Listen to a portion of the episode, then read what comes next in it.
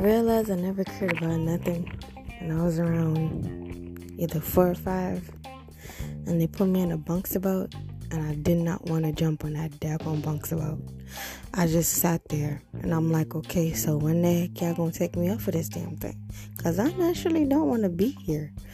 But hey, and every kid on that daggone thing was having that time of their life. And I'm just sitting there like, and your point is, I don't want to be here. But I'm going to be here because my mama want me to be here. And I don't want to be here no more. But hey, I mean, that's when I realized I really didn't care about a lot of things.